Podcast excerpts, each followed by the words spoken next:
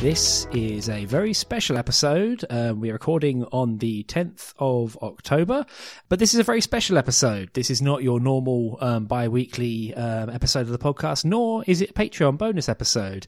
No, we've um, this episode we have partnered with um, J Novel Club, who has very kindly um, reached out to us in order to review some of their manga, much like we have previously on the podcast. Um, they are paying us for us for this, but we will never play adverts on the podcast as previously promised. It does not affect our editorial standards. It does not affect Patreon bonus episode voting. There will never be um, any um, cross pollination of those two. This is just a whole bonus extra episode for you, our listeners. So, um, as a quick note, this is me, Elliot Page, your host, and also my lovely co-host, Mr. Andy Hanley. How you doing, Andy? Yeah, I'm doing very well, thank you.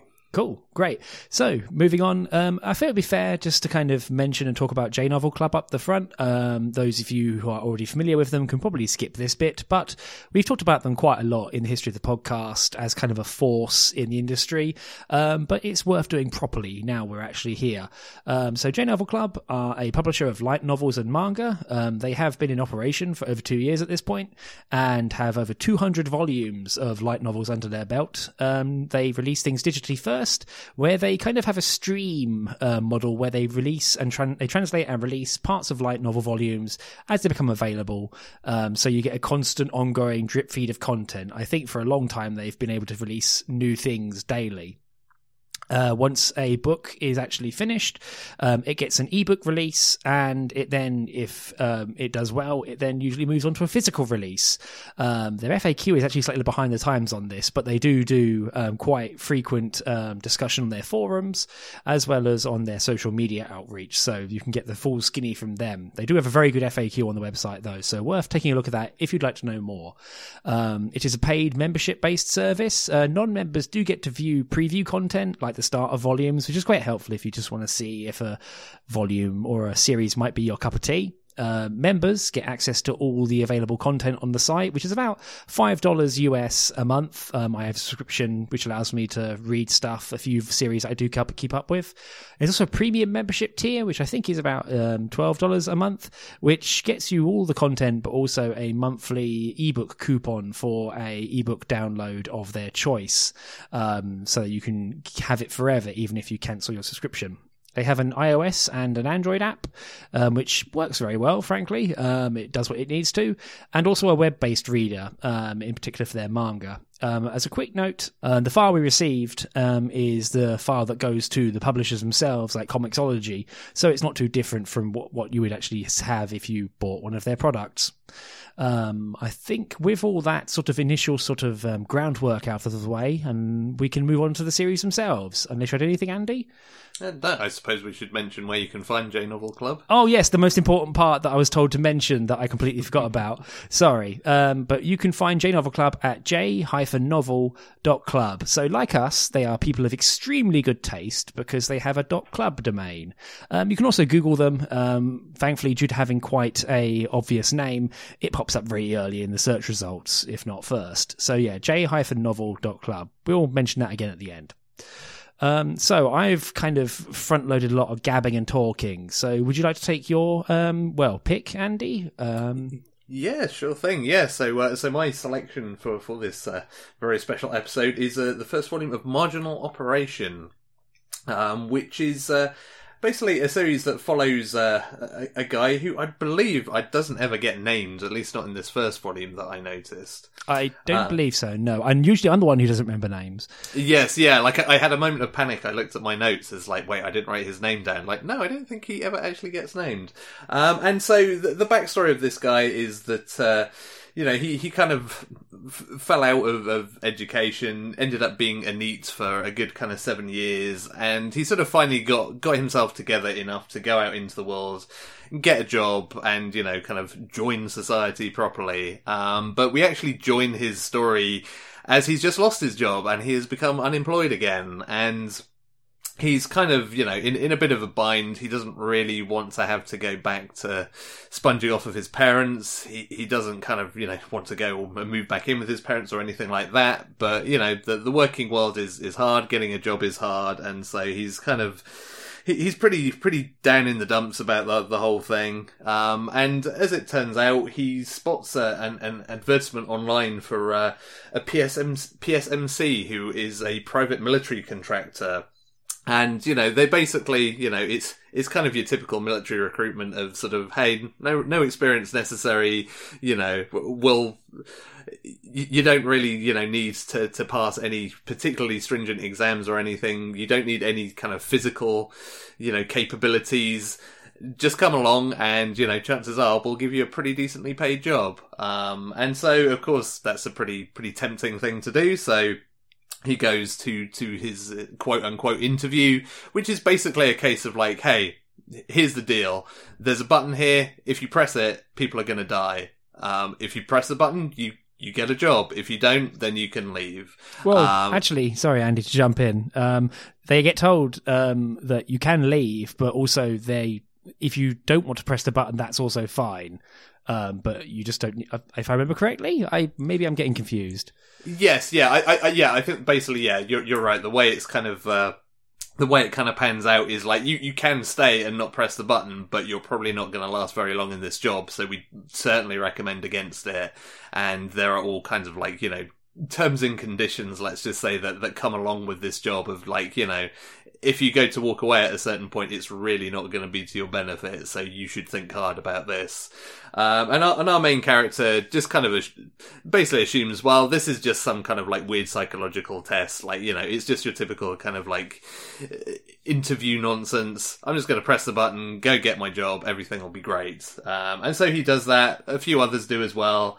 Um, he then effectively gets to, to move on to what he believes to be his training, uh, which is effectively kind of remote controlling an army um, via computer screens from afar. So he gets to give them instructions as if it's a kind of video game, and you know, it's just kind of uh, it's sort of in a weird way. It sort of made me think about the, the, the old Amiga game Cannon Fodder of just like yeah, yeah, you just you know you just just click click click here to shoot them, etc. etc. Like slightly strategic, just you know m- moving people around on a map, um, and so you know he's he does that. He weirdly he he doesn't seem to be particularly good at it in terms of like their test scoring but some of the higher ups kind of see something in him and kind of feel like there's there's some potential to him and that sort of comes to the fore later on as it kind of turns out you know the, the way he's been playing the system is actually you know to, to their benefit in the, the long term um, and then of course there's there's a big kind of reveal that actually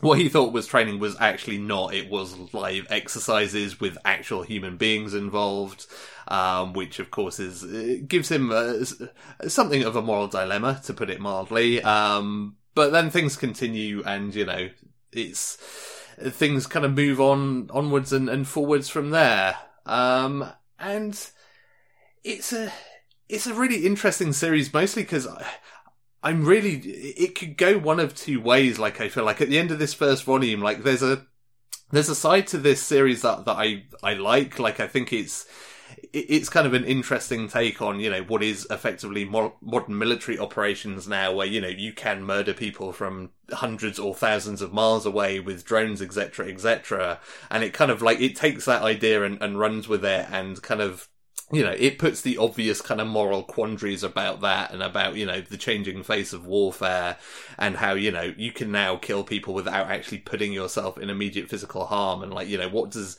what does that mean and what does mm. that represent? And it seems to, there's there's definitely an, a kind of an, an unknown element to this because there's one character that's kind of like seems to be some kind of elf girl, which is sort of hinted at but not really followed through on. So there's some kind of question about you know who is actually involved in this war, like who is who is fighting against who here. You know, we're we're just seeing this military contractors side of things. We don't you know the, the actual conflict itself the reasons for it is it justified etc etc is all kind of completely obscured to both the main character and the viewer. And so there's a bunch of interesting angles with that that I'm kind of really into, and, and, I'm hoping that future volumes will explore some more. But at the same time, there is the flip side of this of this volume, which is very much just like, "Hey, sex and violence, isn't it cool? Yay!" And there, there's a weird kind of I'm not sure whether it's having its cake and eating it, or whether it's just kind of not being particularly clear as to its messaging. But I felt like I was getting mixed messages from this in terms of like, "Hey, you know, I want to be thoughtful about this subject matter, but also, hey, isn't war cool?" And stuff, and oh look, some boobs. And so it kind of left me in a weirdly sort of torn place where I do kind of want to read more of it to see where it's heading, but there are also some kind of warning bells of like maybe this is not the series that I'm hoping it's going to be when it really starts to flesh things out. Yeah, I feel like the um, there's a whole yeah I, kind of want there's a, quite a lot of different parts I want to touch on that you mentioned Andy. But the most thing so first things first an apology. Um, the, the, guy does have a name. It's Arata. Yota ah. Arata. Um, I had to quickly check that. Uh, but he barely gets mentioned. He's generally just usually you um, or referred to as the Japanese one. Um, on the element of having its cake and eating it, I feel like there is some of that at play. Um, mostly because, um, like Arata is so kind of above it. Like, for example, as you mentioned, he's, um, he's initially got very bad test scores for what is the non-real life simulation part of his training on the like simulator or, um, operation, operation console, which by his own admissions, that looks like a bad RTS. Um, it looks like Tiberian Sun almost. And you know, as you say, they see something in him that he is clearly like got an, an analytic, analytical brain, which allows him to deconstruct what's happening, and you know, beyond it being a game and how to kind of see it all. And that is kind of part of it. It has almost like a, a Death Note, like Yagami style like using his intellect for dubious ends, but also like seeing through the code and the structures of what is happening. Um, yeah, in there's, the, there's, there's a little in the first kind of, live fire exercise. Sorry, Andy. Yeah, I was gonna say there's, there's a little bit of kind of Code Geass of that to me. It's just like the, the whole Lelouch vi Britannia thing of just like, oh yeah, I'm going to sit here from afar and like tell everybody what to do because you know I can see all the pieces on this chessboard kind of thing. Yeah, I have not watched Code Geass, so yeah, I'm going to say yes. Um, but no, I see what you mean though. But you know he can kind of see through it. And at the same time, he also has his cakes and eats it in other ways where, like, so the series also does the same element, but basically, like he goes to a prostitute, but he then ends up just using her for English training, which initially irks the ever loving shit out of her because he's getting in the way of her work, and eventually he like pays the the sex hookup charge to learn English, and it's it feels very sort of holier than thou almost of like oh look at this, even while it is mocking Arata because oh he can't get out because of the pressure, oh he's a virgin, ah ha ha ha, but at the same time it's still kind of remaining weirdly aloof to the realities of what's happening. Um, and also, like when the reveal is made, um, like the Ender's Game style, the gate is down. Those were real battles. Reveal, um, which is Ender's Game to a T, is that that's the end of just like volume one of this series, and it's rather strange that like I would assume that in a situation like that, there would be an attempt to either um, delusion, you know, disillusion the character, or let or they would go to a place of Pollyanna-ish assuming the best. Like his initial reaction from Yota is, "Oh, I've been killing civilians." It's like, well, maybe you weren't. Like you don't quite know that. You have very little information, as you know from the interface. So it's kind of wild that the the series basically goes on a massive guilt bender, which is really well drawn and kind of horrifying, which mm. it's intended to be. But it does seem wild to me that I'm like, oh, you didn't need to go all the way to that. He could have been like lying to himself for an easy number. Um, like while. So that part of it was kind of fascinating to me because, you know, right from the off, you know something is bad because, you know, PMCs don't exactly have a good rap in the world. I mean, hell, you don't have to play Metal Gear Solid 4 or 5 to kind of get that, do you? um, but, you know, you know that something's going to be up because of all the different elements to it. And Ryota himself, at least, is like clear eyed enough to know that something's up, even if it does blindside him when he took things too much at face value. Um, as a quick note, like um, this series um, has both a different artist and writer team, but it also has like a military consultant on it whose name I have not written down. The author is Yuri uh, Shibamura, and the artist is Daisuke Kimura. Um, I quite like um, the general sort of writing. Um, as mentioned, it's kind of obvious there's going to be a turn, and so when it eventually happens, it's kind of a relief. And I feel maybe I'd like to hear what you think of it, Andy, but I quite like the way it pulls itself out of that dilemma at the end of the first volume, where like there still needs to be a series, like the series has to continue. Um, so at some way it has to kind of pull itself out of um, Arata being completely beside himself, and the way he kind of pulls himself out of that spiral is actually quite fascinating to me. Um, I don't want to say it outright because let's at least not spoil the right end of the volume, but I wondered. I quite enjoyed that as like a reasoning for keeping the system going, as it were. What did you think? Yes, yeah, I'm I'm totally with you on that, and yeah, I think the writing as a whole of kind of Arata's character is is actually pretty strong. Like again, it, it does have that that issue of it kind of walks the tightrope between you know kind of like ah yeah like he's a loser but also oh but he's actually a genius and again like I was always worried that it was going to tip over too far into one of those angles but I think actually the way it it writes his character as a whole is actually pretty strong because I think it kind of gets down to the core of one of the points that, that, that, this volume certainly is trying to make of just like most people, if you were given, you know, a choice between job A that didn't involve killing people and job B that did, they would choose job A. But, you know, in the, the, capitalist world in which we live, sometimes you don't have that choice. Like you have to make hard choices, and for some people, you know, that involves military service of, of some shape or form. And like, what does that mean when that effectively means killing people by a mouse click or you know using a drone or whatever? And like, I, I think the way it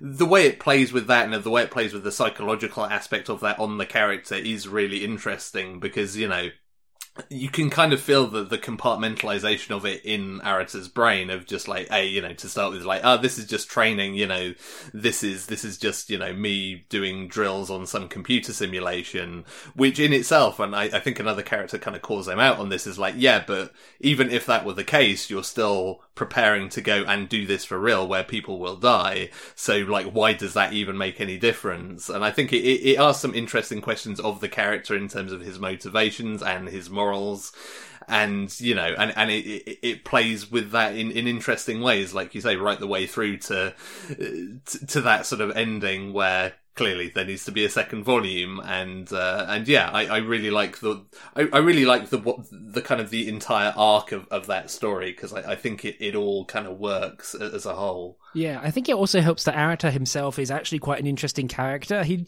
he's externally extremely boring um, but he you know you actually get quite an interesting analysis and sort of like time with him and his mental state. Like the entire first chapter of the book is basically Arata losing his job and like like he's both freed from his previous work that he did not like but equally he needs to pay the bills and he's not in a position to really dictate too many terms. And it's a really fascinating look into the like the warring state of inside his brain where he was once a NEET he does not want to go back to that because it felt dehumanizing.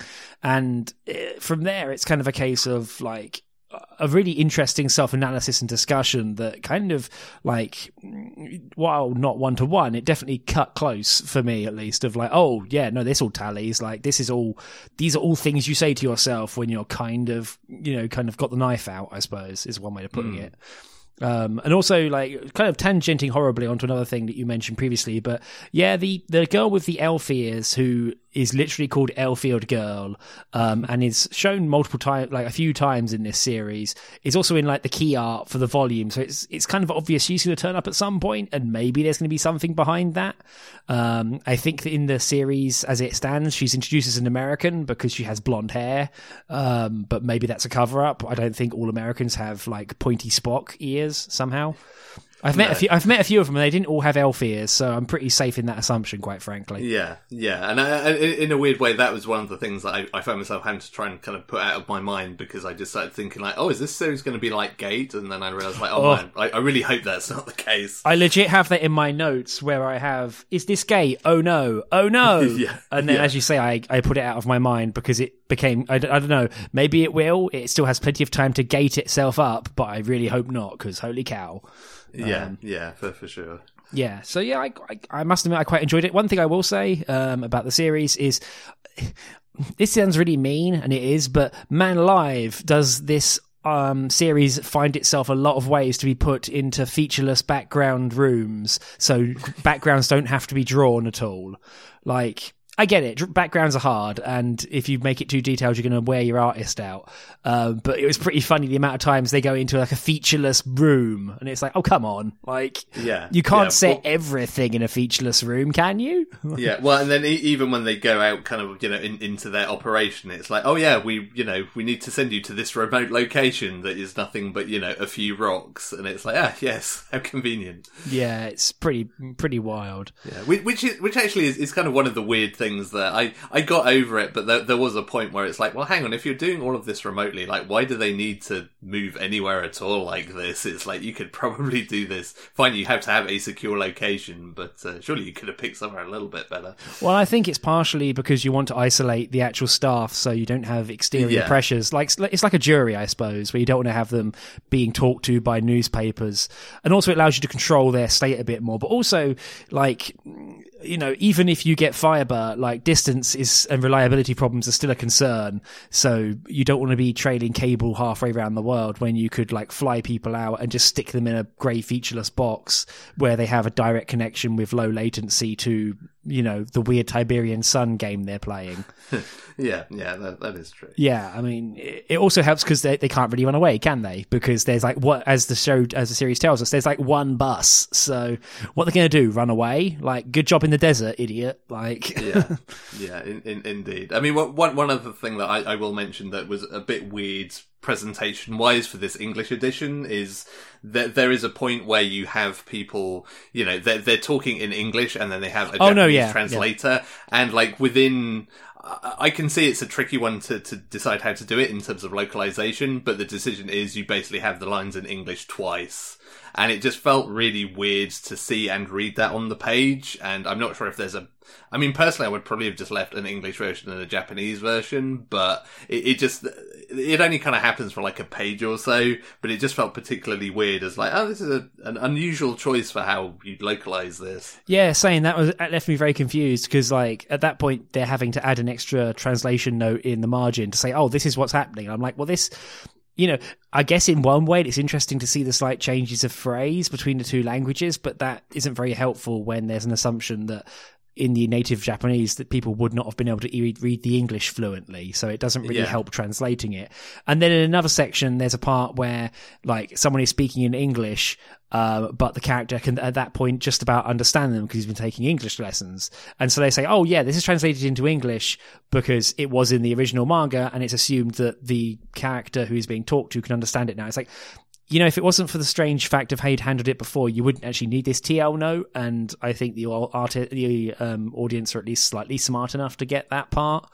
Um, Yeah. So yeah, just a little, a little few weird kinks to it um, in that. Part. Yeah, yeah, like it's not it's not a showstopper, but it was definitely a kind of like moment of pause of like, oh, this is strange. Like this this this feels weird in my head reading this because it's not like my my brain's not really trained to pass this kind of thing. Yeah, it, it it makes it slightly more sort of like, oh, okay, this is a this is a slightly different way of doing this. Um, so yeah.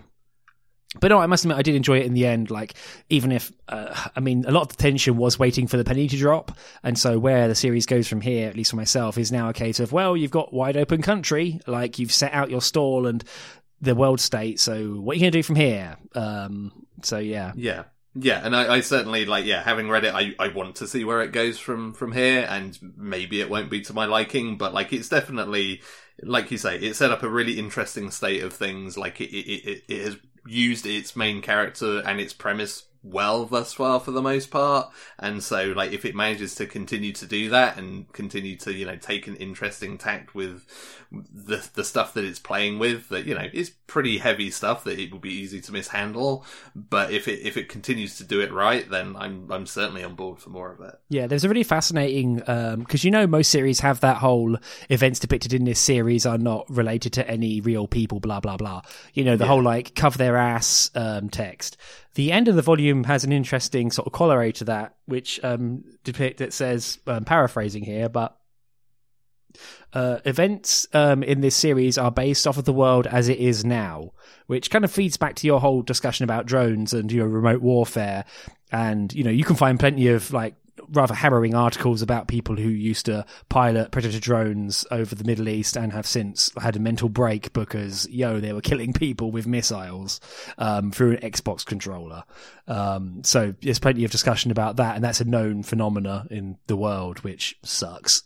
But Anyway, so if you wanted to continue reading this, um, um, the series Marginal Operation has a single released ebook digitally. So if you want to buy it digitally, you can buy it.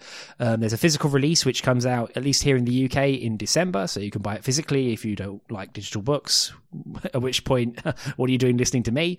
Um, but also, um, it has two volumes currently available on J Novel Club's website. So after this, I might link off to maybe read up, load up the app, and have a little read. Um, and it's currently up to three volumes in Japan. So it's not got masses and masses behind it, but I think it's reached a pace now where it's going to continue going. So we'll see. Um, but there is more available if you so wish. Okay. Cool. Anything else to mention about marginal operation on that, Andy? No, no, I think that's uh, that's everything. No, it's okay, cool, yeah. It does. I mean, like I kind of talked young about the art, but there is some really good character expression because there's a lot of it, obviously, of characters thinking to themselves. So it kind of gets a lot of use out of that.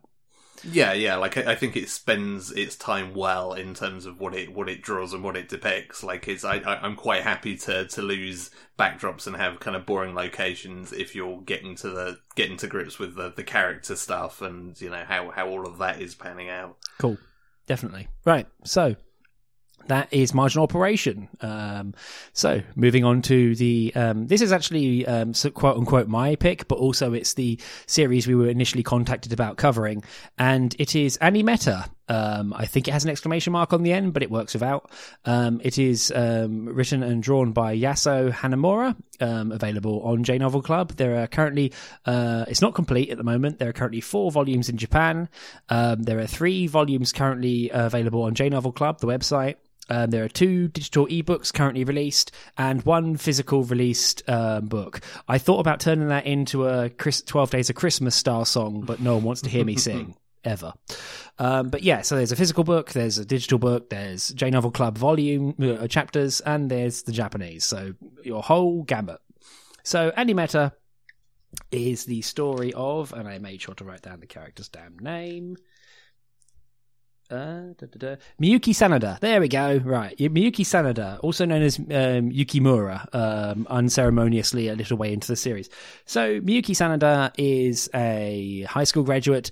Um, she has a rather sort of um, perhaps unfounded, but very strong and very well for um, sort of based dream that she wants to be an animator. And she applies for a sort of a fake, but sort of based off of reality um, anime studio called N2 Studio and she goes for interview and she gets into like the second part of the drawing where she is um, interviewed to become a new in-betweener um, an in-betweener being a beginner animator in an anime studio who draws the sort of motion frames in between the key action points. Um, one thing to note is that this series has lots of nice little footnotes and also little author notes at the end of volumes to help give you lots and lots of um, insider terminology and backup on what it's talking about in the series which is very helpful and also, there's quite a lot of it in the series itself because Miyuki Sanada herself is kind of not the best at drawing. Um, even her sort of interview drawings are kind of sl- slated um, by the interview panel of no less than 13 people, which if I had to go to a job interview with 13 people on the other side of the table, I would do a runner. Like, I've done job interviews with four people and that was quite enough. Thank you. Um, but poor Miyuki, she really, really wants to get into the animation industry. It is her dream, like ardently, furiously, ever since she watched the Mag- Magical Girl cartoon when she was vacillating about her future, and it set her soul alight, basically. Um, and so Fire, um, after a bit of initial sort of blowback and some sort of slagging off of her ability, she gets hired, um, somewhat to the surprise of nearly everyone in the series. And she starts at N2 Studio at the start of the year, like fresh out of high school and then starts to work on initial beginner's tasks in animation and kind of very, very, very slowly stumbles forward from there under the very strict tutelage of um, Fujiko, who is a black haired, glasses wearing beauty who likes her Otome games, something fierce. Um, and she is also the main truth teller in the um, series and will quite happily explain to the characters and also to you as the reader that being an animator kind of sucks for pay. And in this way, it feels like, um, I mean, there's a very easy comparison to make for the series with Shirobako, which is an amazing um, anime series about the anime production process, which had kind of a lot of quirk and it got to some of the nitty gritty, but it was still sort of slathered over with a lot of good heart and quirks to the characters and the situations that happened that kind of cushioned the blow and made it seem like part of the family, part of the natural running, even if um, Animeta somewhat, um, apart from Miyuki, kind of shears all that away and makes it kind of as clear as possible that even from the get go, it makes clear that, yo, Miyuki's going to be on starvation wages here while she learns her craft and gets up to speed, which, given her current state is going to take a long time. But it becomes clear that a certain number of people in N2 Studio have their eye on her uh, for certain sort of hidden abilities and talents she has that hopefully they can train her up to be an effective animator without beating them out of her.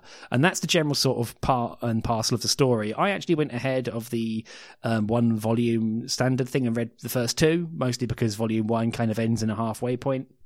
And so it's kind of fascinating because you know it's a weird, um, it's a weird sort of counterbalance where Miyuki is clearly very passionate about this, but also very bad, and you know she's got a long way to go to learn, and then you know, but it feels almost abusive as a result because it's kind of clear that they're relying on her, on Miyuki's boundless passion and what is clearly an underlying talent or an important part of how she handles animation, which is fully explained. So it isn't just a complete like Deus Ex Machina chosen one. You have a fox spirit in you element.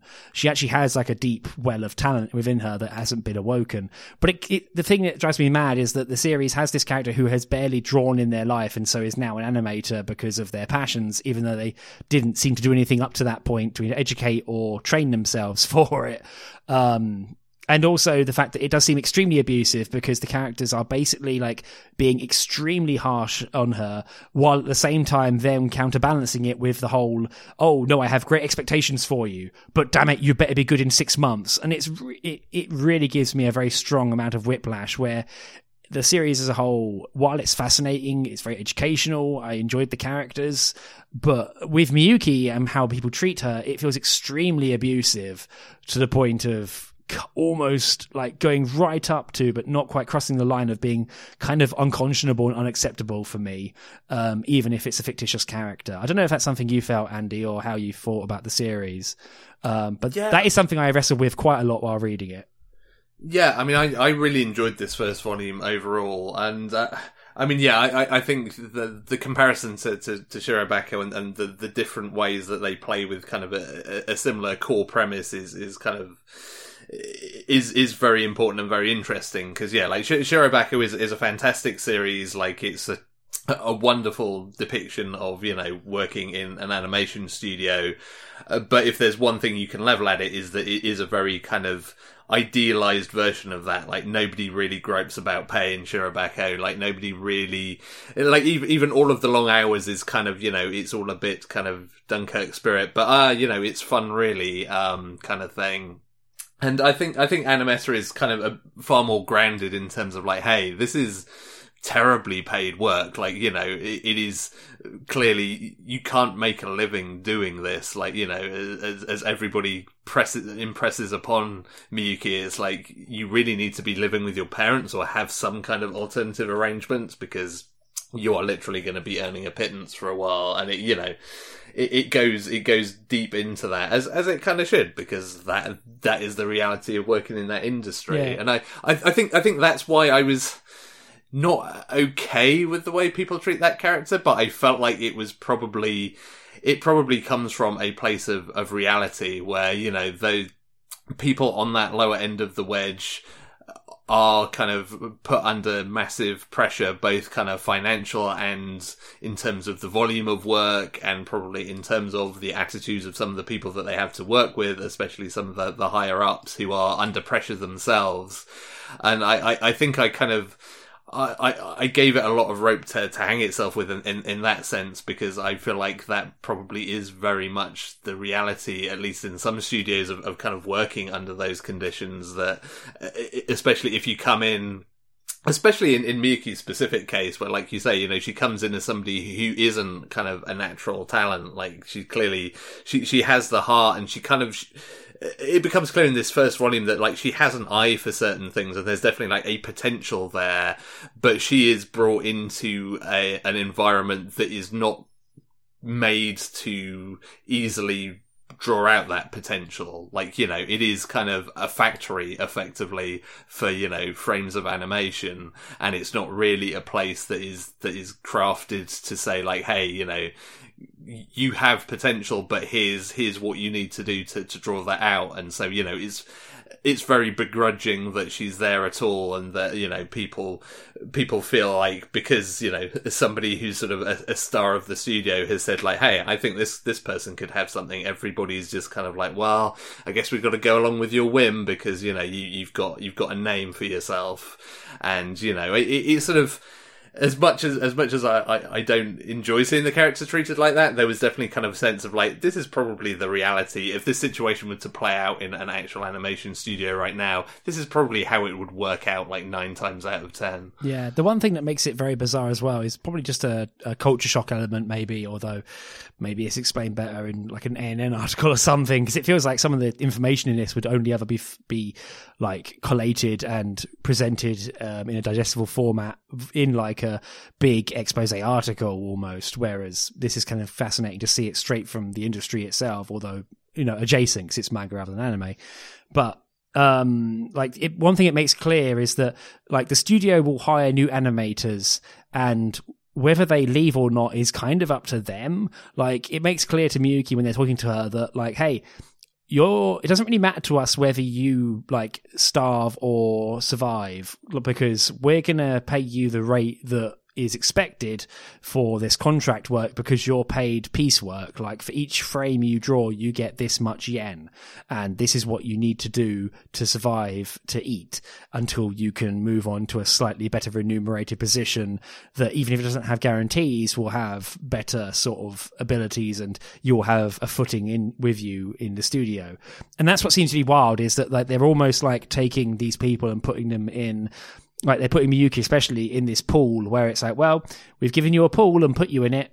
Up to you if you sink or swim, and that's kind of it. And that's the that's the wildest part. That maybe it's a thing where I didn't quite grok it, but it just seems extremely wild, especially from like our sort of um, Euro, you know European Working Time Directive world of 37 and a half hours type thing. So it's real it's really fascinating to see that. And it just seems extremely sort of just like cruelty is if not directly attached to people it is just around the corner um, which is again what makes it slightly hard to parse and kind of accept for the character because as i say like i read into volume 2 and it continues along that path where her passion is somewhat rewarded, but is also like almost a grindstone around her neck. Um, but at the same time, I can appreciate it being a manga that doesn't um, like you know sugarcoat it and makes it look fascinating, and also takes it from like the animator point of view. Because while Shirobako was amazing, it was very much from production assistant point of view with the main character Aoi Miyamori. Um, and I think even volume two of this animeta like does call out Shirobako as like an interesting element in its afterword. Um, yeah. So yeah, but yeah, it's that's kind of but it does it it feels fascinating to read because you're reading like a really good like very a very good explanation of the animation process and like how the sausage is made um, through the series itself with this rather sort of troublesome sort of human story attached to it. So yeah. yeah.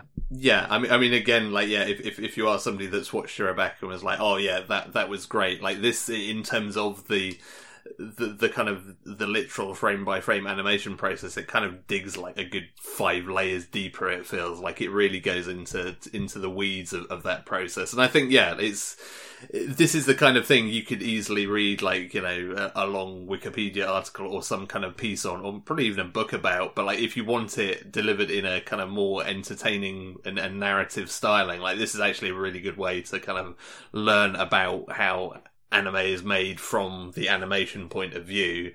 And uh, yeah, like I, I think I, I, do really appreciate the fact that this kind of goes in from the very start, from the very low level. Because again, you know, Shirobako comparison here, like Ema is the the main kind of uh, you know animator within the the group of characters in that in that TV show.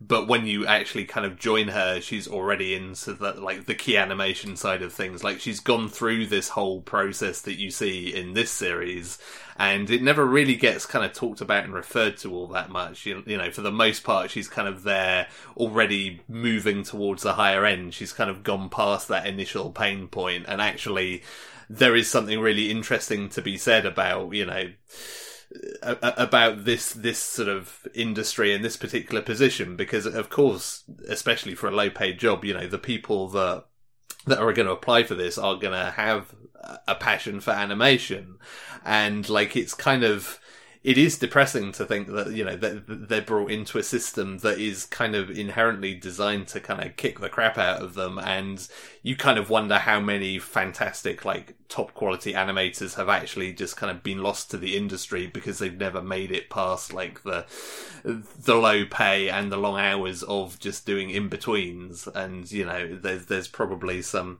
some very notable talents that you know the world has never seen just because it's such a harsh environment to drop them into. And and I think it's it's interesting to see that kind of you know put forth in this. And uh, that's that's kind of the thing that that fascinated me I think is just like seeing it seeing it go in that direction. And it, it is a love letter to anime but it's a very grounded one that's like I love this for all of its sins and for all of its problems, whereas Shirobako is kind of the slightly more like, yeah, you know, there, there, are some bad things about it, but for the most part, look how great this is. Yeah, the the like, oh, it'd be fine sort of um, way of looking at it.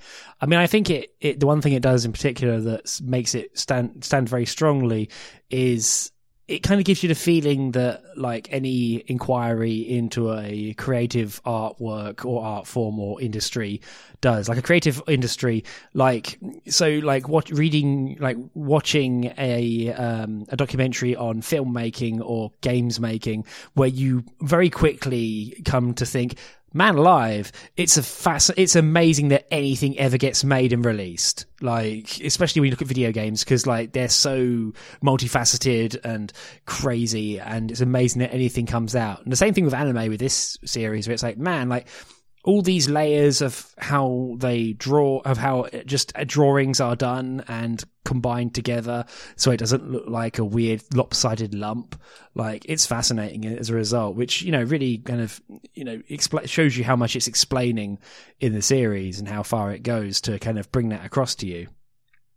Um, yeah, yeah, and, and and I think actually like it's it's kind of its own art style is, is is pretty good at putting that across as as well. Like you know, it's it's actually it's it's competent at kind of you know putting across Miyuki's own kind of drawings and as being you know not very good and you know her her early attempts at kind of you know tracing tracing images is just like you know really kind of rough and and unsteady. And like uh, I suspect when you're actually kind of a, a, pretty accomplished manga artist even stuff like that probably actually quite hard to do to to bring across and like oh you know this this isn't terrible. Like this is still better than probably 90% of the population could manage if they were given a, a, a, you know a piece of paper and said draw this. But like you know it's still it's still on that level where it's like yeah clearly that's also not not kind of the quality that it should be. Yeah it, it's it's pretty effective to make it like bring that across to you um, in the art. Um, one thing I'll admit, actually, I really like the art in the series, in particular, both because showing the stuff like in the drawings and also the studios. Like it brings across the kind of complete nightmare that is an animation studio.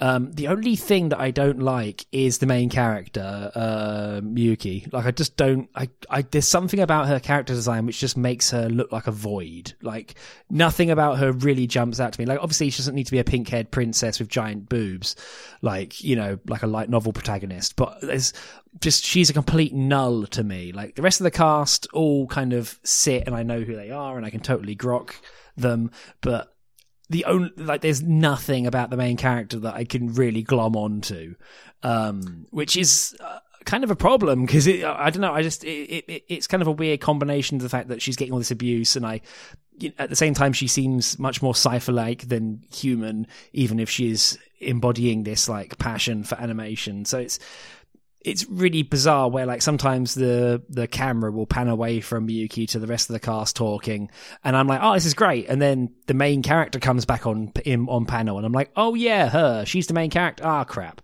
Like, it's not that I don't like her; it's just that she doesn't really register for me. Yeah, I mean, I, I think it's a strange thing where, like, I, I feel like there's a certain amount of that that's kind of deliberate, of just like, hey, we're not going to create this kind of, you know, this character that's going to kind of jump off the page because then you know you, you, expect them to be a character that kind of dominates every scene. And like almost the entire point of, of sort of her her position is she's got a passion and when she really funnels into that then you know she she does kind of jump out somewhat, but for the most part, she kind of keeps it pretty quiet and then just sort of fades into the background. And I, I that does feel like a deliberate thing for me, but it, it does, yeah, like you say, it does also potentially pre- present some problems. And th- there is a little kind of niggling at the back of my brain in terms of the, the way they sort of play out her backstory and like, oh, this is how I got interested in anime. That just, that is the one part of it that felt a little bit kind of rote and boring and seen it all before. Like, I mean, I know it's difficult to to find an interesting angle on like oh this is how i got into a certain thing because the the story is pretty much the same for everybody i mean probably if like you or i kind of start talking about you know uh, here's how I got into anime. It's kind of a similar thing of, you know, I just happened upon this and realized that it's really awesome and then kind of got deeper into it. But it, it just felt kind of so played out that I, I don't know what I was hoping for, but I was just hoping for something a little bit different as like, oh, this was, this was the spark that started it all rather than just like, oh, I saw this series that just happens to have come from the studio I've applied for and etc. etc. Yeah. It's this weird combination of Miyuki being extremely like she, she, you know, as the series intimates she has a talent for like seeing something in animation and like sort of you know passively being able to deconstruct it but equally like as i say did not train whatsoever for her future job of animating even like being vaguely aware that it's difficult. And it, it, yeah it's almost like as if there's two data points in her life. There is the i saw this show nothing happens and then suddenly she's just spat back out into the workplace where she's now got a job. Like it's it's that part that makes her even like even more sort of indistinct. Um well, i mean she's as a character to like as a as a vector to pull you through the anime studio and as a person to like have exposited that. It's helpful but it again makes her less of a natural human to my mind. Yeah. Yeah i i think that's kind of the fundamental problem that, that the series has to wrestle with is like if if you I suspect most people that apply for for a job in animation like by the point that they're applying for jobs like know exactly how every step of that process works but then you're left with like well how do we explain this to the viewer as a third to the reader as a third party and it's like so you can't really have a character where they ask like do you know what you need to do? And It's like, yeah, sure, and they just do it because that that just simply doesn't work.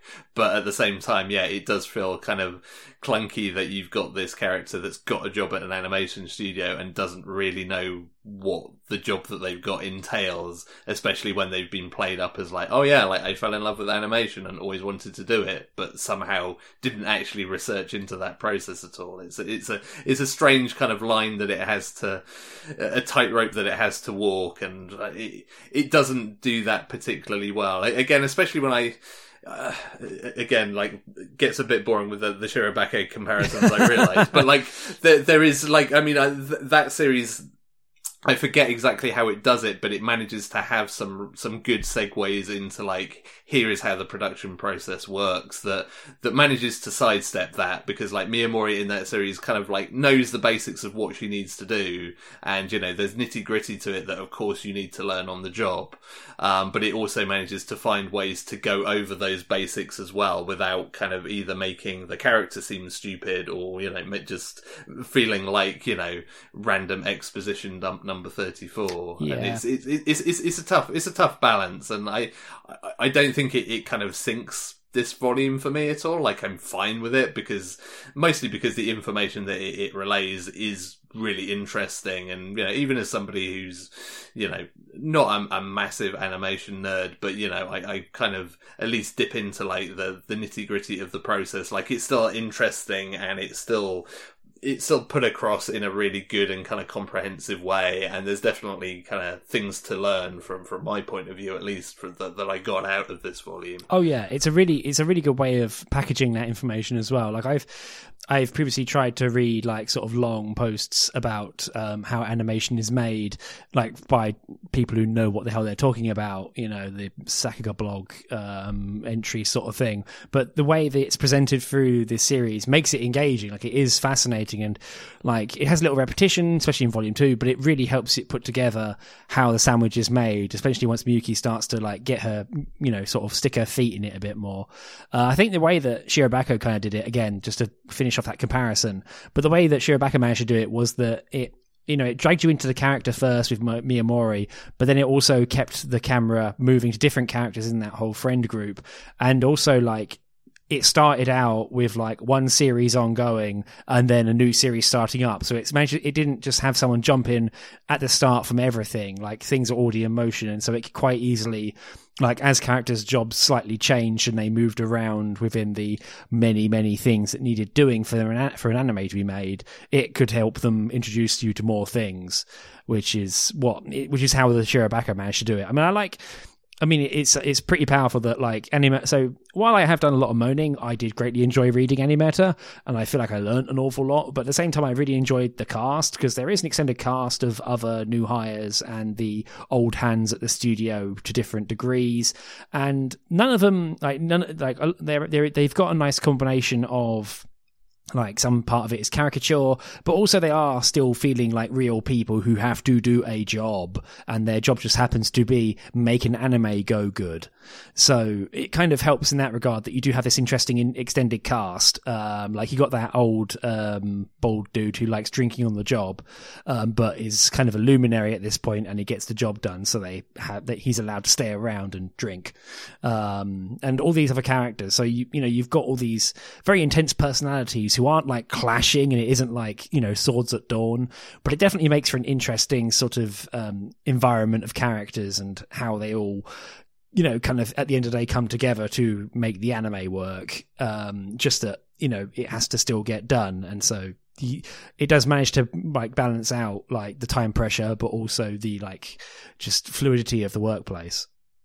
Yeah, yeah, for sure. And I mean, uh, yeah, it, it, certainly it plays fast and loose with kind of you know just how sort of off the wall some of those characters are. Because you know, I suspect even the most eccentric kind of animation direct, directors and things probably can away with get away with drinking on the job and kind of harassing people in their interviews. Yeah, um, drinking in an interview would probably be like the absolute worst thing you could do. Yeah, yeah. I mean that you know some of that stuff is is definitely like kind of like yeah this is this is def this this part pretty sure this is definitely fictional and not based on anything that actually happened. But like for the most part, like I feel like the kind of you know eccentric, idiosyncratic kind of you know creatives angle works pretty well. Like m- most of the characters, most of the time in, in, in this volume, you can totally believe that you know that, that, these are probably not like based off of real people in, in the way that a lot of Shirobako was, but definitely based off of some kind of like you know life experiences or friends of friends or something along those lines of just like yeah you can you can totally imagine these people or kind of analogies to them existing in real life. Yeah. Plus also like because it is set in the workplace, like you you get to see a lot of them doing the actual like the work, so it kind of grounds them in that fashion rather than just being like some kind of weird fairy tale creative who is barely in the office but seems to somehow put out bang gangbuster blockbuster movies. so it kind of puts that whole lie to bed at least. Yeah. yeah, cool. Um, yeah, is there anything else really to say about Animeta? I think I've kind of like exhausted my notes on it. I mean, like I say, yeah. the, the two other new hires are like guy you want to punch and girl who probably deserves a punch, but you ha- she hasn't done anything bad yet. I'm um, waiting to see what happens to those two. I hope they get a bit more time because they are interesting characters and different perspectives. Like they both have their own little weird demons to them. Like one of them is a daughter of a famous mangaka, and so kind of already seems to absolutely detest that being mentioned every time. And the other one is a prick who thinks he's king hot shit of hot shit mountain, and like although has already been knocked a little bit about, he hasn't been kicked down a peg yet. Um, I yeah. I can not wait for that to happen because man alive, he's got a punchable face. Um, yeah, yeah. I mean, it's it, both of those characters. Yeah, there's there's plenty that they can can do with them, and, and, and I hope that they do. But uh, but yeah, like I mean, much like yourself, like I I really enjoyed it. It's it, it is one of those series that it's easy to kind of you know pick pick holes in, but like the broad strokes of, of what it does and how it does it are all top notch. Like you know, again, very much catnip to me, and I suspect to a lot of people listening. Like if if you watch a lot of anime and you're at all kind of curious about the animation process, and if you've enjoyed something like Shirobako, and maybe want something that digs even deeper into the nitty gritty of the actual drawing pictures bit, um, this is this is absolutely kind of something that you will you will enjoy and and learn a lot from. To be quite frank, yeah, you you learn a bucket. I mean, as I say, like volume two goes all ham on that. Especially, I recommend if you get a moment, Andy, may or when maybe having a look at volume two, because if if you're in for this first volume, the second one really is quite interesting, especially in the educational aspects. Also, most importantly, it has a shaft head tilt in it, um, so very important element that I made very clear note of in my notes here that I have next to me. Yeah, yes, that's, that's, very important indeed. Yeah, but yeah, as I say, it's somewhat conflicting due to the previously mentioned like abuse concern type thing, but definitely worth a look. And as I say, like I think at the, very minimum, the pretty beefy size chapter one is available for for anyone to read on the J Novel Club website. So uh, have a look, I guess. You know, you don't just tell them you I sent you. Um, yeah, yeah, yeah, and that and that first chapter is actually like I think it gives you a pretty good feel for, for a fair few elements of it as well. So uh, so yeah, well worth it. Yeah, I feel definitely if you read chapter one and you're like mm, not sure, then you know maybe think about it a bit more, but grain of salt. So um, but yeah, unless there's anything else, that was Animeta. Um, Indeed. Yeah, pretty interesting work. I'm glad I read it. I'm kind of interested to see where it goes. So, um, as a quick wrap up, we have talked about Marginal Operation and Animeta, two series that are published by J Novel Club. You can find out more about them and the rest of the stuff that J Novel Club puts out on j-novel.club.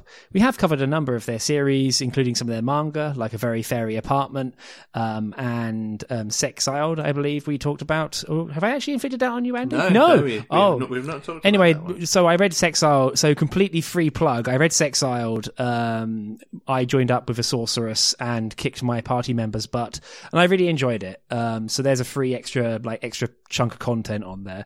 Um, I'll probably make you read it at some point, Andy. I'm sorry, um, but I think you'd like it. Anyway, whatever. This is just getting into extra time now. So yeah, as I say, j-novel.club. Go take a look. They're also extremely good at replying on Twitter. So if you've got any questions, feel free to hit them up. Um, just don't spam them. Otherwise, we might get yelled at for encouraging it. So um, with that, uh, this is the close down of the episode. We won't talk about what we're doing next time because this isn't a regular scheduled episode. Um, if you want to see more podcasts, though, um, hop, hop along to screentone.club and have a little look for the rest of our podcasts. You can also um, find us on Twitter at Screentone Club. We have an email address, which is show at screentone.club if you want to get in touch for any reason. Uh, my name is Elliot Page. You can find me at Elliot Page on Twitter. And Andy, how about you? Yeah, you can find me on Twitter at Hanners1979. Grand. Uh, thank you very much, everyone, for listening. I hope you enjoyed this. Um, any comments or suggestions about um, this like new special bonus extra thing? F- more than welcome to receive them. We'd love to hear from you. So, uh, from myself and from Andy, um, thank you very much and good night. Bye, everyone.